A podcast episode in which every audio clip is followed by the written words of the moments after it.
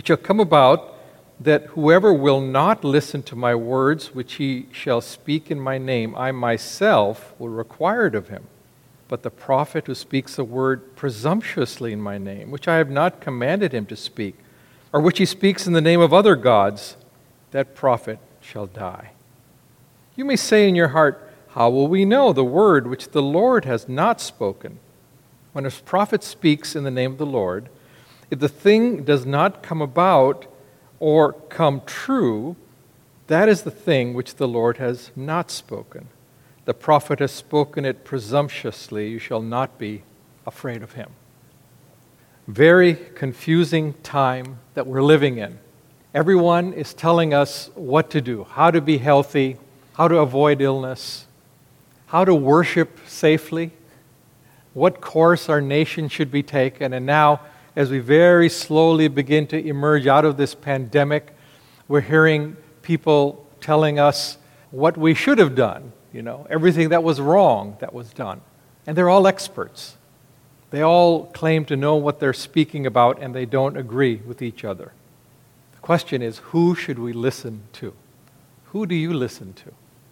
Makes you wish sometimes that there was prophets of God in our land, like in the olden days, you know, and they would say, Thus saith the Lord, and we would know exactly what the truth is. Except when you read the Bible, you see it wasn't that simple even back then. Because even then, there were false prophets. People who came in the name of the Lord, but they were untrustworthy. And our text points to that. So, how do you decide who to listen to? Sometimes it's just very simple things, you know, which recipe is the best and you may even have been fooled about that. Sometimes it's about serious things like how to avoid getting a virus that could have deadly effects on me or on those I love. And sometimes it's about things that are far more crucial than that, even though our nation and maybe the world considers it far less essential, which is how do I guard the health of my soul? And how do I find out about life which is eternal? Who do we listen to? We have various groups of people we listen to. Some we listen to because they come to us with great wisdom and experience. Maybe we call them experts. Others come to us because they've mastered a field of knowledge. Maybe they have insight into how God's laws work in nature. We call them scientists. Others come and they claim to speak for God. And the Bible calls them prophets.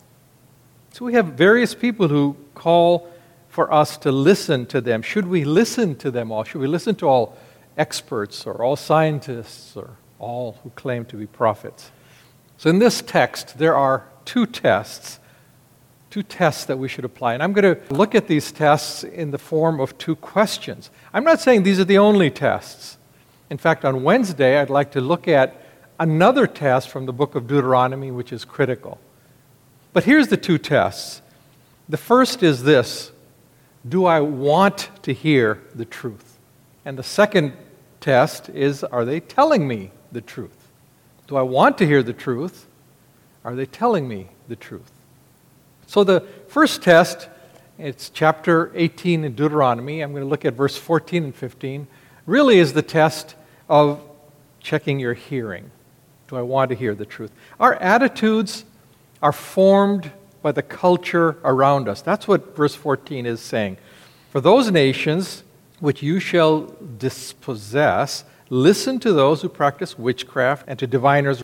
But as for you, the Lord your God has not allowed you to do so.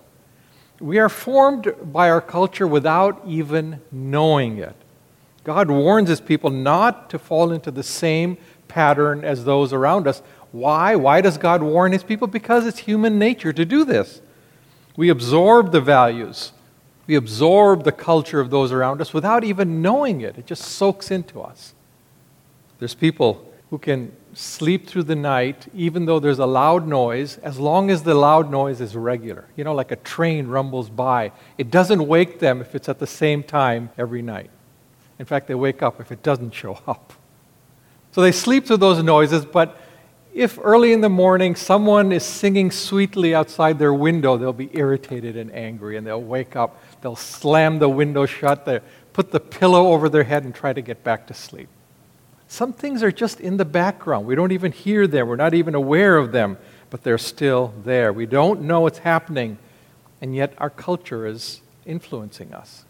That's what happened with the Israelites. I know this warning is there, but the Israelites, as you read the rest of the history, did adopt the practices of the nations around them. They got very comfortable with strange and idolatrous worship.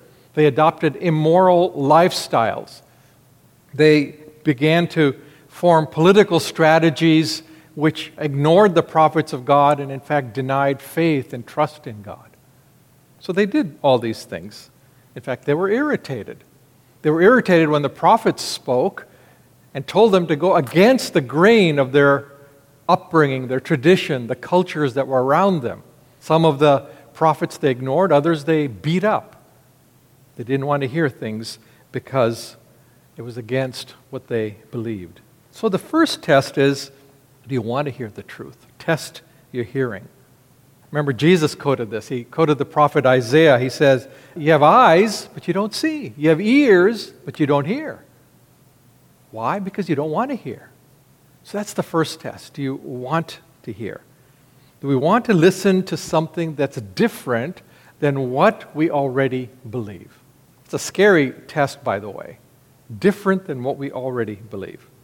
We're influenced by our culture in ways that we don't realize. Study after study, by the way, shows that, for example, we listen to news sources if they confirm what we already believe. They confirm, for example, our own politics, and that's true on the left as well as the right, no difference. Our friends and coworkers, they influence our values. We tend to adopt the values of those that we hang out with. The music, the films, the social media, all of that influences who we are. So that's what verse 14 is talking about. Now, I know there it talks about witchcraft and diviners. Let's not get to the point of dismissing that verse and saying, well, I don't do witchcraft. I'm not into sorcery. That's not what it's talking about. We have to understand that these were just part of the cultures. They didn't say, let's do something really wicked and awful. These were just the way that they were brought up. These were part of the way they celebrated life together. These were their festivals. These are the ways they spend their days. Kind of like, you know, we eat hot dogs on the 4th of July or we watch football. This was just part of their culture. And they just accepted these things as good and right and true. And sometimes when things are just part of our culture, we don't even think about them. When I was a young boy, I think around 10 years old in India, we celebrated a Hindu holiday called Holi, H O L I. Now, when I was a boy, I had no idea what the holiday was about. None of my Hindu friends then knew what it was about. In fact, I ask Hindu friends now what it's about. They still don't know, but man, is it ever fun. You know what you do? Imagine how much fun it is for kids. Imagine your kids doing this. You get colorful powder, brightly colored powder, or you get syringes full of dye, brightly colored dye. And you can squirt it or throw it on anybody you want. Everybody is fair game. What fun! Who would say, I don't want to do that? So we weren't celebrating anything religious, we were just having a lot of fun on that day. And that's, I think, sort of an innocent way of adopting something without thinking about it. But sometimes it's not so innocent, and we still just absorb the values of our culture when it comes to marriage and romance or education or goals in life or the way we spend our money, or leisure activities. It's just part of the air that we breathe. And so that's what verse 14 is talking about. And so it says in verse 14, do not listen to them. They listen to all these things, it says in 14, God doesn't allow you to. But then notice the contrast in verse 15. The Lord your God will raise up for you a prophet like me from among you, from among your countrymen. You shall listen to him. There's some we don't listen to, some we do listen to. Question is, do we want to listen? Are we willing to go against the grain? It's very hard even when you look at what's happening on the news these days, it's very hard to go against what we've been told repeatedly. It's very hard to go against tradition. It's very hard to go against our own political views, even if that's where the truth lies. Can I just illustrate these very briefly? It's hard to go against what we've been told. We're blinded if we've been told something over and over. Have you ever heard this? Hot water freezes faster than cold water. Now, I heard this when I was in grad school studying physics because people would write in and ask, why is it that hot water freezes faster than cold water? And then I heard it several years ago at the chapel because the hot water pipe leading to the sanctuary for heating froze. And it burst. You know, there's water coming out of the ceiling. And we called a tech, and he came in Monday. He says, Well, of course. It's because hot water freezes faster than cold water, and it froze. Now, if you think about it for a moment, it's ridiculous. I mean, if you put a pan of hot water, put a pan of cold water in your freezer, you really think the hot water is going to freeze faster? And if you think about the pipe that burst, I won't bore you now, but there's a much better explanation for why it happened the way it happened. Sometimes when we're told something over and over, we accept it as true. See, can we hear the truth if it's contrary to what we've been told? Sometimes it's traditions. Something has been established for millennia, and of course that's the way you do it. It happens, for example, in medicine. It's hard to imagine for us now that bloodletting was an established method of treating illness. And not just in a short period of time, but you look at it, it was true for millennia and in many cultures, and for differing reasons. So, for example, in the US, Benjamin Rush, a doctor, a signer of the Declaration of Independence, believed in bloodletting. In the year 1793, there was a yellow fever outbreak in Philadelphia. And so Benjamin Rush had the cure. He says that a quart of blood taken from a patient and repeated over several days would be the prescribed cure. A few years later, George Washington got very ill. He had fever, cough, runny nose, and labored breathing. And so the best doctors in the land rushed to help him. I know you're thinking, I wish they hadn't come, but they rushed to help him, and of course, bleeding was the prescribed remedy. Over the course of approximately a day, if you can imagine, they took a total of 2.4 liters of blood out of him. That's 40% of his total blood volume. Surprisingly, the next day, George Washington died. People still argue about whether that killed him or not, but couldn't have helped. I think we'd agree. Sometimes a tradition is so well established that you think, of course that's the way to do it. And you can't hear the truth. And sometimes our politics are so firmly believed that we can't understand how anything could be contrary to that. Even science falls prey to political pressure. Somebody said if you mix politics with science, you end up with politics. That's exactly true. I thought of a scientist named Lysenko who was a biologist in the Soviet Union. In the 1930s, he was put in charge of their whole agricultural program. Lysenko didn't believe in genetics, for example, which was fairly well established by that time. But his theories seemed to be in harmony with Marxist thought, and the leaders championed him because of that, and they gave him great authority, put him in charge of all the agricultural practices in the Soviet Union. So they were put into practice. He did experiments which failed over and over. And yet he kept going because his politics blinded him even to the truth of his own experiments. And the result was widespread crop failures, famine, and hunger in the Soviet Union. We're easily blinded by what we think is true. And so this is the test. Are we willing to hear the truth even if it's not what we're comfortable with? Am I willing to hear? Tradition, prejudice, what we've been heard can keep us from hearing the truth. And here's where it's so important. And here's where it affects our friends and our neighbors. It keeps us from hearing the truth about Christ. It even keeps us from giving Jesus a fair hearing. He's dismissed out of hand. It happened right in the Gospels. You know, the people in Jerusalem, cosmopolitan people looked down on Galilee in the north. And so you read in the Gospels, they said, Can any prophet come from Galilee? Nah, not possible. Dismiss him. They looked at Jesus and they said, Well, what he's saying is contradicting all the traditions of the wisest rabbis. How can he be right? How arrogant. And look, he eats with con men and eats with prostitutes. He can't be holy. How can he be even a prophet of God? So the prejudices, the things that they thought they knew, kept them from even giving Jesus a fair hearing. To say nothing of the fact that he challenged their comfort, their power, their position that they had gained from Rome. How can he be true? So these things blinded them. In fact, they couldn't even read the Bible. It blinded their very reading of the Bible. So Jesus would repeatedly say, Have you not read? Have you not read? Meaning, go back and read more carefully. You're not understanding what the text itself is saying. Matthew 15, he says, Your traditions, the things that you are sure are true, are actually making void the Word of God. It's actually robbing the Word of God of its power, what it's trying to teach you. Do we want to hear? That's the first test.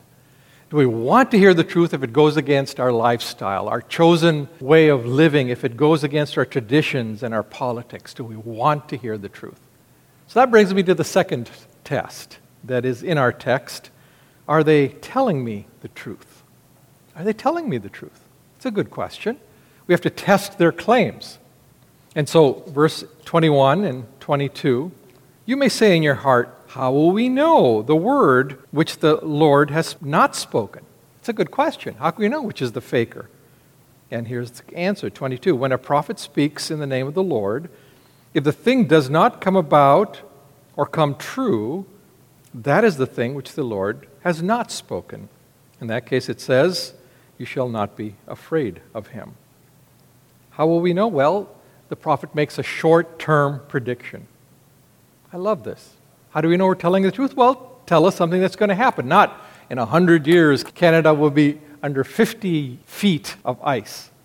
Well, that sounds good, but the prophet is going to be dead and gone, and there will be no way to tell if he is really a true prophet. But you have to have a prediction that can be tested in the lifetime of the prophet. And if it doesn't come about, he's fake, and you ignore him. That's what it means. So it's a simple test. It's a very reasonable test, isn't it? A first step. He claims to tell the future. Let's see if it happens. Use this toothpaste. In two weeks, your teeth will be whiter. Well, let's try it. See what happens. Here's a vaccine. It'll prevent you from getting COVID 19. Well, let's try it. So in the UK right now, they're recruiting 10,000 healthcare workers to try out a new vaccine to see if it works. You see, that, that's how you do it. You do a test. You experiment to see if the claim is true, and you test it on its own merits, what it's actually claiming. If the prediction does not come true, then the prophet is not from the Lord. That's what it means to say, don't be afraid of him. It means don't waste your time on him, ignore him. It's fake. Just notice, by the way, how foolish it is to talk about blind faith. Sometimes you hear people saying this, you know, if you want to be a Christian, you have to turn your mind off, you know, you're asking too many questions. And yet, you see here that faith is not blind at all. It's based on reason and evidence. And you see it not just here, but you see it throughout the scriptures. I think, and I'm getting away from my topic here for a moment, but I think this is one reason we have trouble sharing our faith because we haven't realized that it's also, not alone, but it's also based on reason and evidence. So, our text is saying any claim has to be tested on its own merits. There's predictions that seem very powerful at first, but we have to think about them, analyze them. I remember as a young boy, I think I was 10 years old, this fortune teller came to the edge of our yard and he asked to see my hand. And He said, Ah, you are going to go to America. I said, Oh, that's amazing. But it's foolish. Of course. You know, who's going to believe some guy? Well, so a year passed, and it turned out our family was going to America. And at that point, I remembered that fortune teller, and I thought, amazing, that guy really was telling the truth. Fortunately, my parents pointed out something that was obvious to anybody else that there was a lot of people in India that wanted to go to America, and he undoubtedly told everybody that they were going to America because it's what they wanted to hear. So I wasn't going to go to him and said, Oh, prophet of God, tell me what else is going to happen. Because the prophecy, you might say, the prediction had no merit on its own. Don't waste your time on him. Some predictions, for example, are not absolute predictions, they're probabilities, and we're hearing a lot of those kinds of predictions these days, aren't we? A recent flu vaccine, I think a year ago was it, claimed to be 60% effective.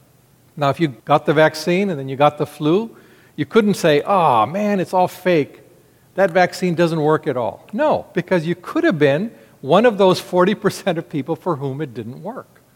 You have to test things on their own merits. When hurricanes come, you know, hurricane season is about to come. When hurricanes start to come, you see all these models predicting where it's going to land. And some of them start out two weeks ahead of time, one week ahead of time, and they get more accurate as the time goes on. But they, in the beginning, some are saying it's going to go to Louisiana, some say it's going to go to North Carolina. But they're giving probabilities. And that's all you can ask of them. And so you test them in terms of what they're claiming. So here's two examples from the scripture. One, Moses himself. You see, he applied this principle to himself, or I should say, God did. One of the most amazing predictions in the book of Exodus is the 10 plagues. Moses went to Pharaoh and he predicted what was going to happen. Uh, it says, if you read the book of Exodus, that he told Pharaoh, so that you may know that the Lord, he is God. He wanted to prove a point. It's interesting that the first two plagues were duplicated by the magicians of the Pharaoh. The water turned into blood, magician said, Easy. I can make water look red. And then the frogs appearing out of the water, easy. We can do that. But they couldn't get rid of the frogs. So all these frogs came out, and Pharaoh asked his magicians, okay, tell them to go away. But the magicians couldn't do it. So then there was a very specific prediction that came about. In Exodus chapter 8, Pharaoh called Moses in and he says, Oh, I can't take these frogs anymore. Sure, sure, your people can go. Just get rid of these frogs. And then Moses said something very interesting. 9 through 12, Exodus chapter 8. He says, Okay, which day do you want them to go away? Not just, oh yeah, eventually they'll go away. No, he says, which day? And Pharaoh said, tomorrow. And as you read, that's exactly what happened. And in verse 10, it says, so that you may know there is no one like the Lord. Very specific prediction. And by the way, the rest of the plagues seem to be almost like a controlled experiment the population of Egypt was divided into two groups. You know how medical trials have the group that takes the medicine and the group that takes the placebo? The nation of Egypt was divided into those who trusted in the Lord and those who did not trust in the Lord. And for the rest of the plagues, very interestingly, those who did not trust in the Lord suffered those plagues. Those who did trust in the Lord did not suffer those plagues. What's the difference? It's those who trust in the Lord. It was drawing attention to the Lord who is God indeed. Test their words. Did it happen as they claimed it would? But not just Moses, I think an even more remarkable example is in the New Testament. Not just Moses, this test applies to experts, applies to those who tell you how to live your life and counsel you, it applies to scientists, it applies to everybody, including prophets, but this is also what confirms our trust in the Lord Jesus Christ. So in chapter 18, verse 15, there's a long range prophecy made. Did you see this? The Lord your God will raise up for you a prophet like me from among you, from your countrymen. You shall listen to him. A prophet is coming. Yeah, there's going to be many prophets. In fact, 20 and 21 says, test them to make sure they're real. So there's going to be many prophets, but then someone remarkable, someone like me. And if you read the very last verses of Deuteronomy, chapter 34, 10 through 12, there's a, almost like an editorial summary about Moses. It says, There was no one like Moses. No one. None of the other prophets were like Moses. Why? Because he spoke to God face to face, he performed signs and wonders, and displayed great power. There's no one like him until the coming of the Messiah. Someone else was going to come, the Messiah. He was going to be from the Israelites. You see, it says, from your countrymen. And he'd be like Moses. Listen to him. So when you turn to the New Testament in Acts chapter 3, for example, this prophecy is applied to the Lord Jesus. Well, did Jesus pass this test? You know, making a claim and then testing to see if the claim comes true? Well, he did. And one spectacular prediction in particular. He predicted that he would rise from the dead, and he predicted it repeatedly. This was not a vague prediction. He wasn't saying, I predict that the sun will rise tomorrow. It wasn't even a prediction that somebody who's astute could have made. I predict that my enemies are going to arrest me. No, he said in several places, I will be arrested, I will be scourged, I will be crucified, the manner of death is predicted, and that on the third day I will rise again from the dead. Very specific prediction. And you know what? It happened. I checked it out. I hope you'll check it out. It happened. That's why I trust in the Lord Jesus Christ. That's why we listen to his word. We believe him. That's why his closing words were a command Go into all the world and teach everyone to observe what I have commanded. In other words, tell them to listen to my words. I am the prophet that Moses prophesied about. I've passed the test. So, friends, here's what I'm saying Our God is a God of truth, so God's people have to be lovers of truth. We have to be lovers of truth. Even if it hurts, we have to be lovers of truth. And so here's the two tests we ask Do I want to hear the truth? It may be painful, it may require changes in me, it may require changes in my thought and my life, but it will ultimately, because I trust God, it'll ultimately bring health to my body, soul, and mind. I know that. So I want to hear the truth. And then we ask, using God's word, using reason and sound judgment, we ask, Am I being told the truth? May God grant the prayer in Proverbs 30, verse 7 for all of us keep deception and lies far from me. And may the Spirit of God, the Spirit of truth, keep you mind and heart in our Lord Jesus Christ, who is the truth. Amen. Let's pray. Lord, open the eyes of our heart, I pray. Open the eyes of our mind, we pray, so that we can see truth especially truth that we're blind to because of our prejudices, our traditions, our beliefs, especially truth, Lord, about you and your will for our lives and how we are to live to glorify you and honor you and enjoy the fullness of your blessings. Open our eyes, Lord, we pray. In your holy name. Amen. Jesus said he is the way, the truth, and the life. When he talked about truth, he didn't mean just factually true, but he meant he was trustworthy, reliable, steadfast.